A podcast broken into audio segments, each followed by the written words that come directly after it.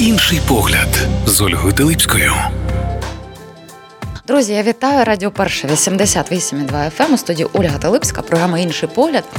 І я зараз представлю людину, якої, чесно кажучи, мені би дуже хотілося, щоб більшість не тільки львів'ян, але українців, які не надто дотичні до театрального спектру, до архітектурного спектру, до мистецького, познайомилася.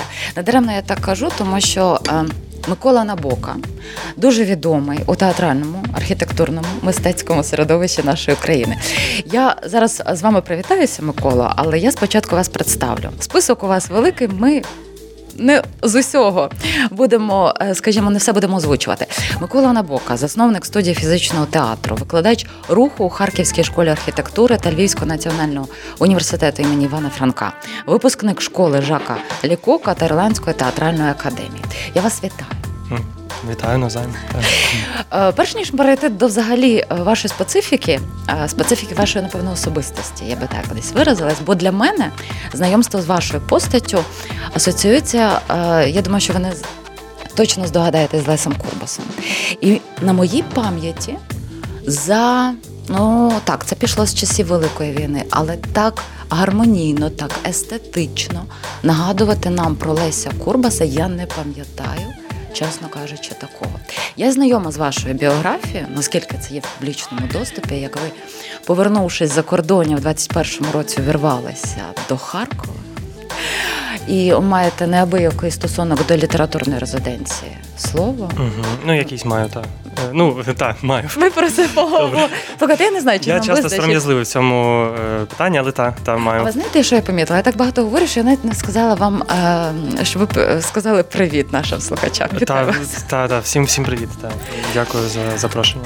Е, якщо ми вже так про Курбаса умовилися, ви мені подарували листівку, яка просто неймовірно естетично зроблена, з цитатою Леся Курбаса, я її зацитую. Вірити, горіти і згоріти до тла у святій своїй вірі, хоч би вона помилкою була.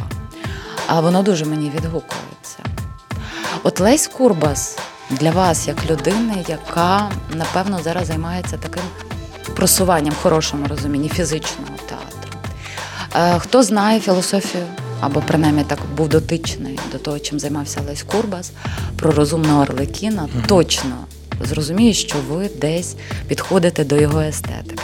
Чим так вас запалив Лесь Курбас, що ви, скажімо так, припідняли його на новий рівень? Е, Ну тут е, я я дозволю собі маленький коментар стосовно вашого е, такого дуже комплементарного ступу в мій бік. Е, Що е, я направду далеко не один в цій роботі, яка, яка робиться. Що важливо сказати, що я завжди опиняюсь в складі фантастичних людей, які роблять цю роботу зі мною. І та сама Харківська резиденція слово, та з якою ми реалізували виставку Курбас майстерні в Дзизі. Минулого була... року у Львові. Так, так, так, це був грудень 22 е, січня 23 року. Е, це була команда близько 15 людей. Тобто велика команда. Зараз, от кілька днів тому, від дня, як ми записуємо цю розмову, то відбулася подія в УКУ. Курбас на часі чи поза часом. Mm-hmm. І ця подія була організована вже нашою студією фізичного театру, але теж е, команда, яка взяла участь в підготовці, реалізації цієї події, там теж було більше 10 людей. Тобто, це завжди е, ну, колективна робота. Я просто опиняюсь, напевно, десь рупором, можливо, бо ну, десь ідейно я очолюю цей процес або провокую його, тому так стається. Але так, да, якщо говорити про нашу роботу студії фізичного театру, вочевидь, я дуже сильно надихаюсь е, Курбасом і. Не стільки просто як портретним курбасом, який висить на стіні, і так е, поетично дивиться в простір, і я від цього надихаюсь, скільки е, читаючи, наприклад, філософію театру Курбаса, його безпосередню пряму мову, його лекції до березільців, його щоденникові записи, Е, розбираючи, пробуючи аналізувати і розбирати на молекули, як він 100 е, років тому, в часі Першої світової війни і після революційний період, як він мислив про мистецтво, про театр, наскільки глобально угу. це відбувалось. Тобто рівень сміливості думки вражає мене зараз, і мені іноді здається, що ми. Не дозволяємо собі настільки сміливо думати. А у вас є відповідь, чому? Е, Ну, я думаю, що це дуже е, таке широке питання, але ну, як на свій хлопський розум, е, я би припустив, що причин декілька. Одна з них не найменша це все-таки життя е, в колоніальне, скажімо так, тобто під впливом імперії, яка постійно обмежувала це мислення. Е, і ми фактично декілька поколінь е, жили в, в, в суспільстві, яке, якому не дозволено мислити великими масштабами, і, в принципі, не дозволено мислити так, як би воно хотіло. Тому цей процес постійно обмежувався, і, відповідно, ну, природньо, що ми певним чином зараз успадкували цю. Е, хибу е, і ну, і мусимо знаходити в собі ці постколоніальні якісь е, ресурси, сили, вірити в себе, усвідомлювати себе центром, а не периферією. Е, дозволяти собі мріяти світовими масштабами, а не масштабами там виключно міста чи е, області чи країни на кращому разі. А ні, а якщо ми якщо ми уявімо себе центром світу, який здатний генерувати ідеї не гірші за ті, які генеруються в класичному е, уявленні центру світу, як Париж, Лондон, Нью-Йорк. Якщо ми це можемо робити, але бачите, в мене багато перегукується з тим. Я просто говорите. закінчу, що так. в цьому якраз Курбас для мене дуже сильно резонує, що він е, усвідомлював себе центром. Я думаю, ось. Час великої війни нам точно і зараз події, які відбуваються в нашому суспільстві, наближаючись до другого року війни, з однієї сторони, воно дуже боляче це сприймати, я говорю про себе. А з іншої сторони, е, є в цьому великий плюс, тому що нам дуже багато підсвічує те, над чим нам потрібно працювати. Якщо сприймати це так, тоді з'являється ресурс не впадати в паніку у відчай, а просто так, працювати.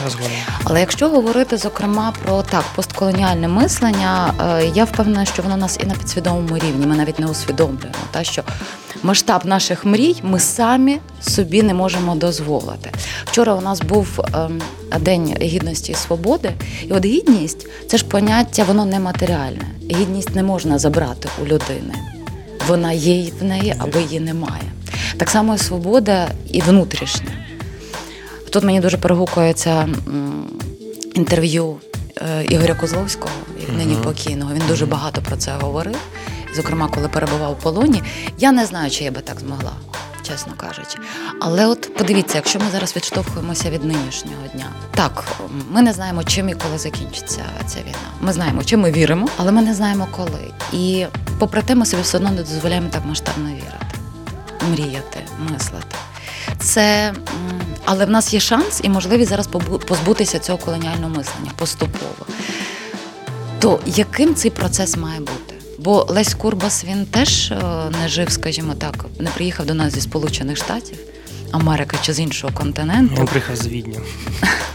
Так, він жив у Відні, але все ж таки він теж дуже е, добре зустрівся у Харкові з так. радянською імперіалістичною системою. Так, так.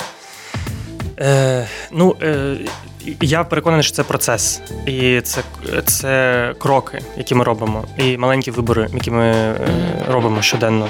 І та сама згадана вами революція гідності була одним з дуже вагомих кроків, якраз на шляху цієї е, такої е, сміливості е, думання про себе. Ну, гідність це ж є про це насправді. Так. Та? Це певна повага до себе і до, до своїх потреб, і до свого оточення, до свого суспільства. Тому. Е, Ну так, це це, це процес, і е, нам не лише залишається вірити, а нам разом з цією вірою потрібно щось постійно робити. Нам недостатньо просто угу. вірити в те, що ми переможемо, вірити в те, що ну, Віра без діла закінчиться мертва. війна. М? Віра без діла мертва. Так, так. Тобто вона мусить бути підкріплена угу. якимись безпосередніми діями. Хай вони будуть не великого масштабу, хай вони одразу не будуть світового масштабу, але ну, це нормально пробувати змінити щось навколо себе, пробувати. Е, вплинути на на те середовище, на яке ти можеш вплинути, mm-hmm. навіть на своїх друзів, е, піднімати якісь теми, можливо, дискомфортні, про це говорити. І е, ну, і віра теж важлива, бо як тільки вона губиться, то одразу ресурсу діяти стає значно менше. Тому і я думаю, що сьогодні одна з важливих місій культури і мистецтва це цю віру підтримувати. Це те, що згаданий Сергій Вікторович Жадан робить професійно в усіх своїх дописах і виступах. І це я впевнений, що це місія. Тобто це не просто вау, клас, зараз ми пострибаємо, поспіваємо гарних пісень, а це усвідомлено е, роль, яку зараз ми ці мисткині мають е, прийняти. Що ми, ми мусимо, ми не маємо права впадати в розпач. Якщо перейти вже так е, предметно до самого театру, наскільки ви відчуваєте в ритмі театру, можливо, тим напрямком, яким ви займаєтеся, що філософію Курбаса е, зараз дуже добре пропрацювати, вона вийде на той рівень е, не просто архівних матеріалів, так? а вона вийде на живий план. Е, Як це зробити? Чи, Ні, чи ви відчуваєте, чи є оцей перехід? е, чи є потенціал? Так.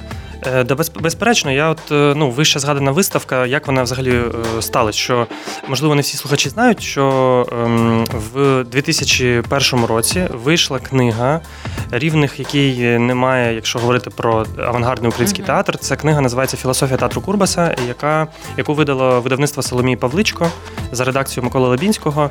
Е, Це текст. Чим вона унікальна? Ця книга? Що є багато книжок про Курбаса, про його біографію, про те, хто він, хто цей режисер, які вистави він робив, яких людей він збрав. Але е, ця книга містить його тексти, його лекції, його записи, його е, протоколи засідань, безпосередніх е, засідань театру, де вони вирішують питання того часу, виклики того часу. І е, ми з Олександром Савчуком, харківським видавцем, е, вирішили перевидати цю книгу. Тобто ми нічого не змінювали, нічого не додавали. Ми просто її перевидали, і е, в грудні 22-го року вийшла ця книга. Але під час того, як ми над нею працювали, то ми з художницею Діною Чмуш, яка е, зробила обкладинку е, цій Мгм. книзі. Ми з нею говорили про те, що е, ну, це дуже велика книга, тобто це е, близько 900 сторінок. І це лякаючий об'єм, в принципі, для книги. А якщо говорити ще і театральних текстів, то тут, в принципі, дуже складно е, знайти спосіб е, людей спровокувати на те, щоб її відкрити, не говорячи вже про те, щоб її читати. І тоді ми подумали, окей, як нам це зробити? І Діна запропонувала варіант виставки, в якому би окей, якщо нам складно дати в руки книгу людині, то хай людина зайде в ці тексти. Мгм. І ми обвісимо фактично всі стіни цитатами Курбаса, і людина зайде, і вона буде в прямому контакті з цією книгою. І так народилась ідея виставки Курбас майстерні. Ем, і е, ми її приурочили до 100 років мистецького об'єднання Березіль, е, яке було засноване в Києві в 1922 році. А в 2022 році ми відкрили цю виставку, яка розповідала про майстерні мистецького об'єднання Березіль. Тобто е, це теж унікальна така частина цього всесвіту Курбаса. Що коли він заснував Березіль, то він три роки цей театр функціонував не так, як звичайні театри, просто ставлячи вистави, а досліджуючи матерію театру. Роблячи лабораторію руху, лабораторію тексту, лабораторію сценографії, досліджуючи те, як це працює. І вони це назвали майстерні або лабораторії. І ми Режла- Режлаб, та е, це одна з них. І е, ми зробили цю виставку в дзизі, де е, людина заходить, і е, фактично пряма мова Курбаса розповідає їй про кожну з цих майстерень. І, і це один з текстів, е, один з способів е, оживити книгу, або дати їй друге життя, або змінити спосіб взаємодії читача з, з цим матеріалом. Е, Ну і розкрити потенціал певний, який є всередині, бо це вже не є книга. Правда, як тільки це Мгм. з'яв- стає виставкою, то ми переводимо це в інший простір. Певно, таку робимо транспозицію, переходу через з літератури в якийсь інший просторовий спосіб існування цих, ідей, цих концепцій. І раптом це вже мистецький продукт. Так само може з'явитись вистава, так само може з'явитись подкаст. Ми там, наприклад, зробили е, там або фільм. Ми зробили один, один з експонатів цієї виставки це реп на тексти е, особистого щоденника Курбаса. Де фактично Михайло Правильний, е, засновник Rap.ua, е, читає, просто начитує сумніви Курбаса в собі. І це вже зовсім інша форма набуває. Тому, якщо говорити про, про форму, то нескінчений, мені здається, цей потенціал, обмежується тільки нашою уявою. А якщо говорити про сенси, то ну, безперечно, ця книга є певним нагадуванням про те, що у нас є своє. У нас немає потреби вчити, викладати в вищих навчальних закладах Станіславського. Е, Це просто маразм. Ну, це, це якийсь е, абсолютно пережиток. е, Це те, що якраз нас спиняє від цієї постколоніальної оптики, яка нам потрібна. У нас є своя методологія українська. Курбаса, окей, вона не завершена. Окей, це не можна назвати системою Курбаса, так як називають систему Станіславського. Але у нас є достатньо для того, щоб щось пробувати робити. І є не тільки Курбас. Як тільки ми почитаємо е, філософію театру або е, заглибимось глибше, то ми зрозуміємо, що це цілі покоління. Ми говоримо про покоління. Курбас оточували сотні людей. І вони писали тексти теж. І вони писали методички. Я тиждень тому тримав одну в своїх руках 1920 року друку. Оригінал. А чиє авторство? Я зараз е, точно не згадаю, я можу е, насправді подивитися, але е, це один з викладачів е, Академії Лисенка, яка на сьогоднішній момент називається Університет Карпенко Карого. І це е, людина, яка викладала в цьому університеті в 1920-х роках майбутнім березільцям, тобто студентам. е, Студентам Академії Лисенка, які потім е, стали акторами сладкопєвців. Сладкопєвців е, вступ до мімодрами 1920 рік. Ем, тому є багато чого ми не знаємо, і іноді нам здається, що його немає, його е, знищили. Я маю на увазі цей спадок, що його повністю зруйнували. Так зруйнували, так багато знищили. Але є багато чого, що є в доступі. І ця філософія театру це просто кейс, насправді, е, приклад того, що було в доступі, і було дуже складно знайти. А потім просто все, що треба зробити, це якби підсвітити ліхтариком, зробити, грубо кажучи, переведення, і раптом з'являється доступ. І зараз е, дуже цікавий е, такий теж е, ну, прецедент, що е, є багато дискусій на тему того, чи потрібно було просто перевидавати ці тексти, тому що там багато помилок, там є неточності, там є. Е, там є якісь слова, які не відповідають тим, які є в оригінальному тексті, бо хтось там десь не так набрав, якесь слово пропустив, або там не вистачає якихось текстів. І деякі театрознавці кажуть, що ви зробили? Ви, ви зробили лихо, бо ви перевидали якби невірні тексти. Але ми зробили доступними не до кінця вірні тексти. Я так на це дивлюсь. І це потрібно, щоб зараз молоді театрознавці Так. казали: Окей, ми зробимо краще. І тепер в них е, їх розділяє один клік е, на ноутбуці від цього. А раніше їм треба було б витратити, я не знаю, яку кількість часу, щоб знайти ці примірники. Слухайте, ви бачите, ви стільки зацікавлення навіть в цьому контексті викликав. У вас є досвід навчання два роки навчалися в парижській школі е, Жака Лікока. Вірно. Фізичний театр. Мені дуже сподобалося, як ви описували систему навчання. Це просто фантастично. А от тепер маючи, зокрема, теоретичні, бо з Курбасом не можна, ну хіба спіритичний сеанс, якщо підключити містичне мислення. Ви можете сказати, що ви тепер є не тільки, скажімо так, провад- провідником традиції Лікока е, в Україні, але також і Курбаса. Тому що якщо ви говорите про рух і фізичний театр, ви точно там побачили те, що можете застосовувати, вже маючи свої знання. Ну, чесно кажучи, не можу. Е, Це було би несправедливо. Е, Справедливо сказати, що я е, привношу методологію Жака Лікока в Україну. Мгм. Це справедливо, бо небагато є в Україні людей, які закінчили школу Жака Лікока. Я не знаю жодного. Я знаю двох людей, які закінчили філіал цієї школи в Англії багато Мгм. років тому. Але е, ця методологія не є е, для України відомою, відкритою, знаною. І шкода, бо в принципі фізичний театр в Україні як такий він е, відсутній як напрямок, який би розвивався. Тобто це є новизною, і часто, коли я кажу про фізичний театр, дуже багато людей не знають взагалі. От я би вас хотіла попросити, щоб ви для радіослухачів Та-та-та. що Звичайно, таке фізич, дуже просто. театр. Фізичний театр це я би е, охарактеризував це явище як той вид театру, який активно застосовує тіло, який використовує тіло як основний інструмент е, творчості. Мгм. Але також і об'єкти, і костюми, і простір, і все, звичайно, але тіло грає важливу роль. Тобто не текст, не драматург, який написав цей текст, який може бути в виставі фізичного театру, але е, тіло є акцентовано важливим. От і це такий головний засіб засіб виразності в е, цьому напрямку театру. І школа Жака Лікока якраз е, просто акцентує на тілі від початку до кінця нашого навчання, але це не робить з нас танцюристів або акробатів, або е, спортсменів. А це е, просто дозволяє розкрити потенціал тіла е, у створенні театру. Ем, і активно застосовується таким чином пантоміма, активно у нас теж є акробатика, і у нас є е, використання предметів, е, об'єктів, але е, все це для того, щоб розповідати історію. Те, що робить театр, він розповідає історію. Е, А якщо повернутися до питання Курбаса, то м, чому не можна? Ну бо все-таки я досліджую методологію Курбаса, мені це дуже цікаво. Я досліджую і пробую практично щось робити на студії фізичного театру з своїми студійцями навколо цієї методології, якось намацувати, пробувати ставити на ноги, не тільки читати за столом, а окей, тут написана описана права вправа мімодрами в філософії театру, наприклад. Окей, добре, давайте візьмемо цю сторінку і дві години з нею попрацюємо на ногах. Тобто ми встаємо, пробуємо рухати.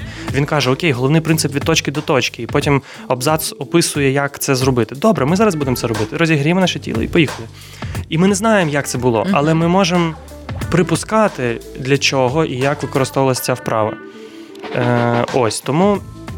Е, я думаю, що перед нами є надзвичайно захопливий період для молодих е, театральних митців мисткинь в Україні, щоб розшифрувати е, ось цей спадок і інтерпретувати його так, як ми можемо. До речі, от, ну, якщо ви використовуєте та от берете описи, ви використовуєте Так. цю вправу.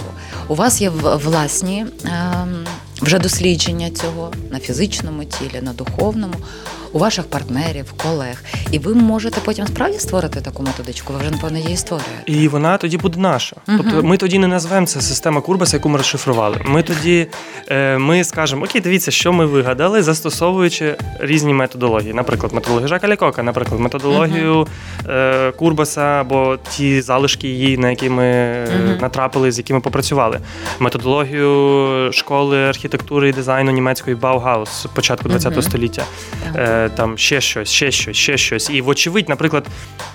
Е, В цих процесах також на, на мене впливає мій досвід, який я зараз отримую в роботі з сучасними е, театральними митцями мисткинями. Це не є. Тобто ми не працюємо в вакуумі. Звичайно, я як актор беру участь в одній виставі. Там ми зробили з театром Варта виставу Лютий, з театром Нафта в Харкові зробили виставу Щур.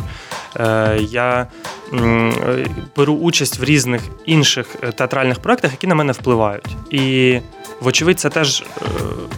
Ітогом впливає на те, як я підходжу до цих е, вправ Курбаса. Якщо хтось інший до них підійде, в них буде інший результат. Мгм. Тому, наприклад, що є важливим, що на нашій студії фізичного театру ми навіть зробили лабораторію філософії театру Курбаса, і півтора місяці в закритому форматі працювали е, командою 20 людей, які випустилися зі студійних курсів. І ми півтора місяці пробували. Багато годин на тиждень розпаковувати ці, ці тексти і, е, інтелектуально, якби так говорячи, вербально і фізично. Але ми для цього застосовували методологію Жака Лікока. Тобто ми усвідомили, окей, є скринька, ключика нема, щось всередині цікаве. У нас є свій ключик, ключик Жака Лікока. Спробуємо поколупатись, може щось вийде. Може, відкриємо якусь частинку цієї скриньки. І може Слухайте, це ну, не буде. Дуже, ну це дуже захопливо звучить. І ми нікому нічого, тобто ми не наполягаємо, що це буде the answer. Мгм. Це просто one of. One of answers. Наприклад, потрапити до вашого е, театру, це може тільки професійний актор, чи це може бути е, який чоловік, жінка? Абсолютно, це може бути будь-хто. Е, Єдине, що є нашою цінністю і дуже важливим в цьому плані бар'єру, це професійність Мгм. і ну, наполегливість розвиватись. Але ми не обмежені взагалі до акторів чи акторок. Тобто, наприклад, е, до цього моменту відбулось три студійних набори по півтора місяці. Це були команди по 15 людей, яких я відбирав і працював з ними по півтора місяці на нашій студії фізичного театру. І більшість не були студентами акторських напрямків. Е, Це завжди дуже еклектична команда, яка складається з молодих митців мисткинь. Тобто, це студенти, е, наприклад, е, академії дизайну. Е, Студенти можуть бути Харківської школи архітектури, брали участь в нашій лабораторії філософії театру Курбаса. Це можуть бути музиканти, художники і актори, звичайно, дуже важливо. Але як я іноді люблю казати, що театр не монополізує рух. Що рух належить всім мистецтвам. Слухайте, а, це дуже круто. Тут, знаєте, так захотілося б взяти паузу і подумати про це. А я вам дуже дякую, тому що в мене якраз і виникало запитання. Я то маю внутрішню відповідь, наприклад, чому ви працюєте, зокрема, зі студентами е, Харківської школи архітектури, яка нині базується у Львові. Ось, і мені би дуже хотілося, щоб ви от розшифрували цю справді. Ну, ви класно сказали про монополію, що театр не має монополії. Так само, як архітектори не мають монополії на простір. м А давайте тоді, от в контексті саме от зараз фізики, руху. А, як це прослідкувати на такому фізичному рівні? Вербально можете це описати? Е, В сенсі, чому що я знаходжу, чому я викладаю в Харківській школі архітектури, мається на увазі? Ну, от, чи- наприклад, давайте до, до, до прикладу, Мгм. архітектори. Так. Так, вони працюють з простором, вони працюють з формою, але будівля не рухається. Чи Ну, це так? Чи це так? Та, ну це вже таке, як під чим подивитися. Тож для чого архітектору добре волотіти своїм тілом? Окрім того, щоб не було зажимів, скажімо так, коли Мгм, вони мгм. працюють над кресленням. Мгм. Ну я розумію, я думаю, що ви розумієте, Абсолютно, що звичайно, я я в такому розумію. Контексті так, так, так, запитала. Мені хочеться от вашу думку почути. Е, архітектори формують простір. Вони його створюють для людей, яким потім жити з цим простором, ходити навколо нього, заходити в нього, ходити його коридорами, сидіти в цих приміщеннях, взаємодіяти постійно, роками, десятиліттями, може навіть поколіннями. Е, і цей простір, який вони формують, він безпосередньо впливає на наше життя. І не тільки на функціональному рівні, на рівні використання, але також і на рівні безпосередньої взаємодії з нами такої підсвідомої. Ем, Ми себе можемо почувати якось серед певних будівель і почувати себе інакше серед інших будівель. Бо ці будівлі якимось чином вони претендують на наш простір, вони якось з ним взаємодіють. Вони можуть на нас тиснути, вони можуть з нами загравати, вони можуть е, нас скеровувати якимось чином, вони можуть вводити наш погляд, е, вони можуть змінювати наше дихання. І це відбувається підсвідомо. Ми не звертаємо на це уваги, але просто це в цьому немає жодної такої. Ізотерики це суто практичні речі, е, бо ми реагуємо на простір, який навколо нас. Ми ходимо конкретними вулицями. Тобто вони там, і ми по ним ходимо. Ми не ставимо собі питання, коли я повертаю праворуч. Ти повернеш праворуч тоді, коли буде поворот. І ти, ти реагуєш на цей поворот, тому ти повертаєш в цей момент. Так само і ці, ці будівлі. І е, тут, звичайно, ми більше заходимо на територію чутливості, на територію відчуття і е, абстракції і мистецтва. В цей момент ми заходимо на територію мистецтва і розглядаємо архітектуру як мистецьку споруду, як е, структуру, так само, як можна зліпити щось з глини перед собою. От якщо уявити, що хтось зліпив цю будівлю. Тобто це така сама. Е, Скульптура тільки масштабована дуже сильно. Мгм. І ми тоді підходимо до аналізу того, окей, як може цей простір на мене впливати, які сили, штовхання, притяжіння туди задіяні. І е, для того, щоб це е, вивчати, щоб це досліджувати, потрібно загострити чутливість тіла. Тобто архітектор раптом мусить трошки виключити мозок і трошки включити інші свої е, такі клітинки відчуттєві, Мгм. почати трохи відчувати більше. Ви знаєте, те, що ви описуєте, мені дуже нагадують е, інтерв'ю Захи Хадід, коли вона описувала, як вона досліджувала простір для того, щоб будувати, проєктувати свої е, будівлі. Дуже дуже близько вона там намагалася пірнути десь якусь оазу, флору, фауну, відчути, як себе там відчуває вона. А потім вже це видавалось на гора у вигляді її неймовірних об'єктів. Ну от е, е, коли, ми, коли я працюю з е, студентами, то ми можемо робити різні речі, але для мене найважливіше є е, додати їм цю призму сприйняття чутливості. Бо коли вони креслять, вони дуже часто думають про це. Коли вони щось там рахують собі, пиляють, ріжуть, вони. Як інженери Мгм. підходять до цієї роботи, і мистецької складової там часто не залишається місця. І я все, що я пробую робити, це просто ніби створити цей простір для мистецької складової, е, яка дозволить їм відчувати, що вони роблять. Але бачите, е, загалом тіло ж воно набагато розумніше, ніж наша там свідомість, підсвідомість. Воно першим реагує, ми не завжди вміємо чуттєво його дослухатися. І е, те, що ви описуєте на прикладі архітекторів, мені здається, воно є потреба це в кожній людині в будь-якій професії. Бо відчувати себе, відчувати себе в просторі, відчувати себе в цьому житті. І це дуже важливо, а тіло воно нам дуже в цьому допомагає. І тому ще раз керую питання, чи можливо ви тоді будете розширяти, скажімо так, ем, людей, які можуть потрапити до вашого фізичного театру Ну, мені з професійної скерованості. ми вже дуже широкі до цього. Інша справа, що зараз не дуже є куди долучитись. Тобто ми працюємо, наразі у нас немає сталого процесу, і він відбувається більше проектно. Тобто ми робимо курс, окей. Е, там ми робимо якусь лабораторію. Е, От вона зараз була закрита, тому що я не наважуюсь, наприклад, запросити ширше коло людей через те, що я не знаю, чим це завершиться. І можуть бути ось такі якісь нюанси. Але ми плануємо свій розвиток і своє існування найближчі роки у Львові, звичайно, підтримуючи при цьому максимально Збройні Сили України, які роблять все можливе для того, щоб ми митці могли у Львові щось собі тут думати на руки. Але тільки так є сенс для нас мислити масштабно, бо якщо ми будемо уявляти своє майбутнє виключно категоріями через тиждень, через місяць, ми не можемо собі ставити глобальних цілей.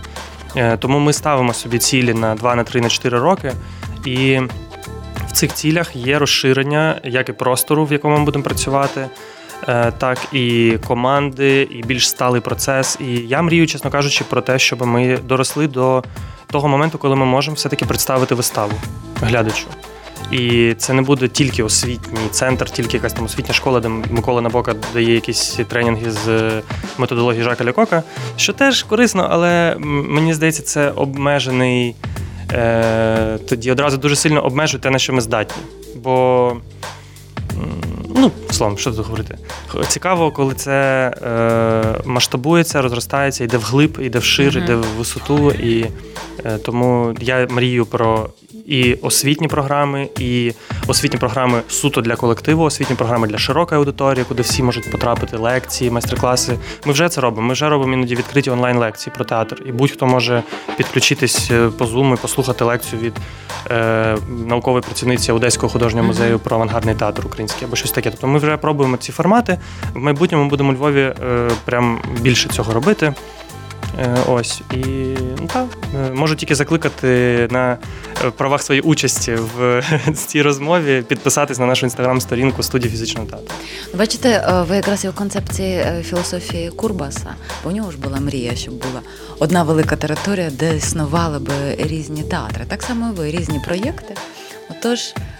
Ну, надихаюся. Я це не скриваю, що звичайно. І тут десь, можливо, навіть трошки занадто. Може, десь я навіть е, маю ризик втратити свій власний голос в тому, е, наскільки я близько підходжу до Курбаса. uh І я теж пробую бути свідомим цього, що окей, е, не Курбасом єдиним.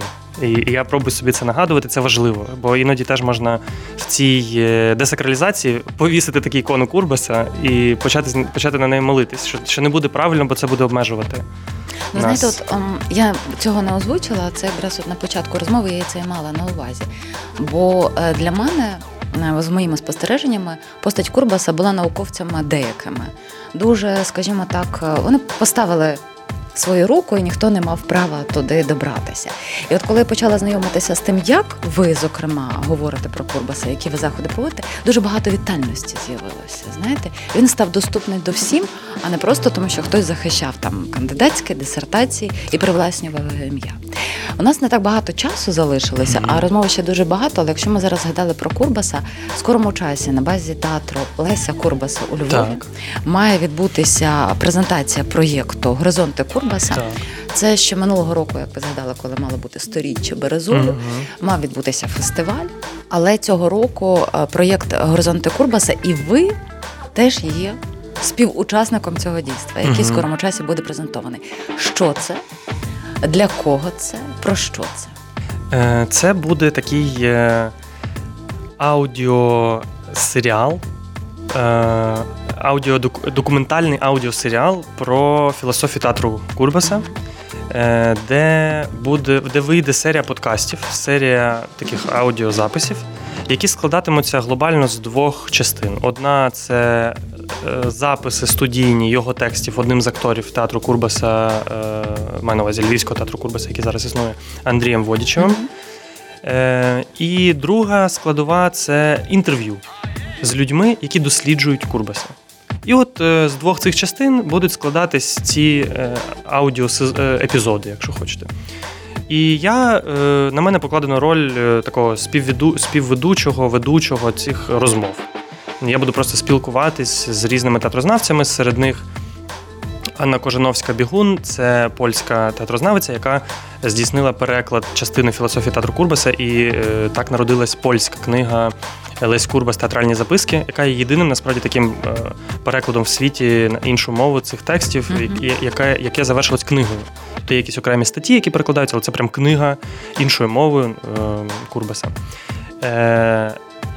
Інша людина це американська е, дослідниця українського театру і Курбаса. е, Мейгіл Фавлер. І е, потім наприкінці я змодерую ніби таку спільну розмову Володимира Кучинського, засновника театру Курбаса, і е, Андрія Водічева, і мене. Ну, от у нас така буде втрьох спілкування. Це вже в театрі Курбаса буде Мгм. на, наживо, я не знаю, чи буде запис, але такий от план. Ну, обіцяють запис в театрі Курбас, обіцяють, А. що це буде потім реліз, і потім можна. Ми з представниками театру про це поговоримо з Андрієм Водічем, але я хотіла дізнатись вашу участь. І на ос- в, в останок, все ж таки, ми замовилися про резиденцію, літературну резиденцію слова, до якої ви так долучилися. Так, дуже активно. І знаєте, е, велика війна, коли розпочалася, аж планувалося, що, е, зокрема, американська режисерка Одрі Роуз так. мала, правда ж, Так, так. проводити. Моя подруга. Ми разом в Парижі навчалися. Ось. Але потім е, вирішили перенести резиденцію до Пітсбурга.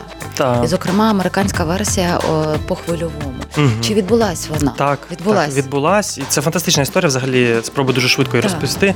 Е, Тобто, американка Одрі Роуз е, мала приїхати в Харків на резиденцію слово. е, Сталося повномасштабне вторгнення. Вона сказала: Я приїхати не можу, тому я запрошую до себе в своє місто Пітсбург в Америку українських угу. митців мисткинь. Набрала 5, здається, чи 6 людей. Вони до неї приїхали. Вони три місяці працювали над постановкою по хвильовому Я романтика, що мало бути її центром роботи в Харкові, е, її фокусом роботи. І так народилась вистава, яку вони потім возили всією Америкою, показували і е, при, при, при, притягували увагу до е, України. А на деякі зароблені кошти реалізувалась виставка Курбас майстерні Угу. е, у Львові. Тобто, от така. Цікава історія. А ці мистки, мист- митці мисткині вони повернулись зараз в Україну і вони працюють хто де продовжує працювати в різних проєктах. Е, Про спілкуючися вже не з одним резидентом, навіть не тільки в ефірі, а поза ефіром з літературної резиденції слово, не можу не спостерігати, що це якась, знаєте, от, начебто от щось на людині є, якесь таке обрамлення енергетичне. Дуже багато там містика в хорошому розумінні, не магічне мислення. Чимось вона манить. Е, Сам, е, сама історія будинку слова вона дуже трагічна, і можна навіть спостерігати. І в скорому часі вийде художній фільм. А, ось А ще не вийшов, так. Е, була, була презентація, Була, я знаю, ага, у Харкові так. в час війни. так, так, так. Режисера. Потім, як завжди, у нас їдуть за кордон презентувати, але в скорому часі Ага, на широкому ага. І документальний фільм, я пам'ятаю. Я просто не могла зрозуміти, чому він не отримав свого часу в той рік Шевченківської премії. В чому секрет магічний, не магічний, будь-який резиденції слова? Ну, резиденція слово складається з двох квартир. Е, Одна з них знаходиться в будинку слова. Угу. Це квартира Петра Лісового, журналіста, якого теж розстріляли в 37-му році. А друга е, квартира це квартира Юрія Шевільова, мовознавця, відомого на весь світ. Він викладав в найкращих університетах американських, і він харків'янин. Е, І ця квартира знаходиться в будинку Саламандри, так званого, тобто це будинок імперського часу. На Сумській. Е, так. Е, і там е, е, в цьому будинку зберіглась його квартира, і е, резиденція слова складається з цих двох квартир. Е, ну, секрет, е, напевно, в двох речах. Напевно, ну, такі, як я одразу можу виділити. Перше, це е, все-таки надзвичайний контекст обох приміщень. Тобто обидва імені, там будинок слово з його мешканцями і Юрій Шевільов, вони відомі за межами України доволі добре і серед літературознавців, мовознавців, науковців різних. Переважно це все-таки люди, які дотичні до, до сфери літератури, поезії. Е, і другий момент це Харківський літературний музей, який е, фактично очолив е, цю резиденцію. І маючи вже е, статус е, і довіру багатьох партнерів і за кордоном, в тому числі, вдало реалізував е, цей е, проект і долучився Сергій Жадан, як теж представник, можна сказати, дружньої спільноти Харківського літературного музею. І як один з засновників резиденції. Ну і він своїм іменем, звичайно, теж і своїми зв'язками він теж притягнув увагу. Тому е, ми встигли провести один дуже плідний сезон е, до повномасштабного вторгнення. І серед резидентів були десятки людей. І Юрій Андрухович був, і Оксана Забушко, і я навіть привіз. е, Свого друга британського е, театрального режисера, який зняв фільм про Харків, який от сьогодні в день запису цієї розмови ми покажемо у Львові. І Словом, ну доволі успішний проект. Здавалося би, що може статися, якщо просто мати пару квартир і якось вдало запрошувати на них цікавих людей. Ну, е, зараз в час Великої війни теж працює. Бо нещодавно Остап Славинський е, був учасником, е, зокрема. І я пам'ятаю його дописи. Мені здається, що це дуже так підсилює. В час війни у Харкові ще працює резиденція. Мені здається, що це дуже е, потужно працює для тих, хто приїжджає на цю Мгм. резиденцію. Що для них це прям не просто резиденція, десь в лісі стоїть якась хатка, де можна посидіти, і тебе ніхто не буде чіпати. А тут прям вони. Вони ж знавці, вони ж е, знають дуже добре цей контекст, і відповідно для них, звичайно, бути в цих стінах це щось абсолютно фантастичне. Я думаю, що е, ну, вони мають переживати, напевно, якісь абсолютно непересічні емоції. Е, Що нам робити з цими будівлями? Я би дуже хотіла би ще поговорити про цей фільм, але в нас, на жаль, завершується час. Окрім того, що в момент, коли ця розмова буде в ефірі, всі будуть дивитися цей фільм в Америка Хаус сьогодні. Е, Скажіть, будь ласка, чи буде змога ще? Я знаю, що були е, покази, але я чомусь потрапляла верніше вже на оголошення, коли вже були Так, так. здійснені. Чи плануються ще покази? Цілком, якщо буде запит, ми будемо залюбки показувати. Я один з акторів цього фільму, Мгм. один з продюсерів, і я постійно на зв'язку з режисером, з нашим другим копродюсером, і ми залюбки будемо показувати. Цей фільм має з'явитися скоро в відкритому доступі взагалі, але це завжди приємно робити відкритий показ, бо там є можливість розповісти про створення Мгм. фільму, що є важливо, і поспілкуватися. Він часто фільм про Харків, тому багато харків'ян приходять, і вони між Мгм. собою спілкуються і щось питають. Ну і словом. Відкриті покази це завжди особлива річ. Будемо робити. Микола Набока. Засновник е, студії фізичного театру, викладач е, з руху у Харківській школі архітектури та Львівському національному університеті імені Івана Франка, випускник школи Жака Лікока, який активно впровадить його систему е, в Україні. Ну і ем, апологет, так можна вас назвати, філософія театру Курбас. Мабуть, не знаю, як вони називають. Краще хай називають от ті, хто ті, хто є свідками того, що я роблю. Мені дуже складно називати те, що я роблю. свідки довго не живуть. Тут треба бути обережним. з цим.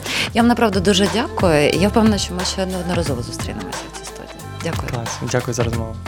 Інший погляд з Ольгою Телипською.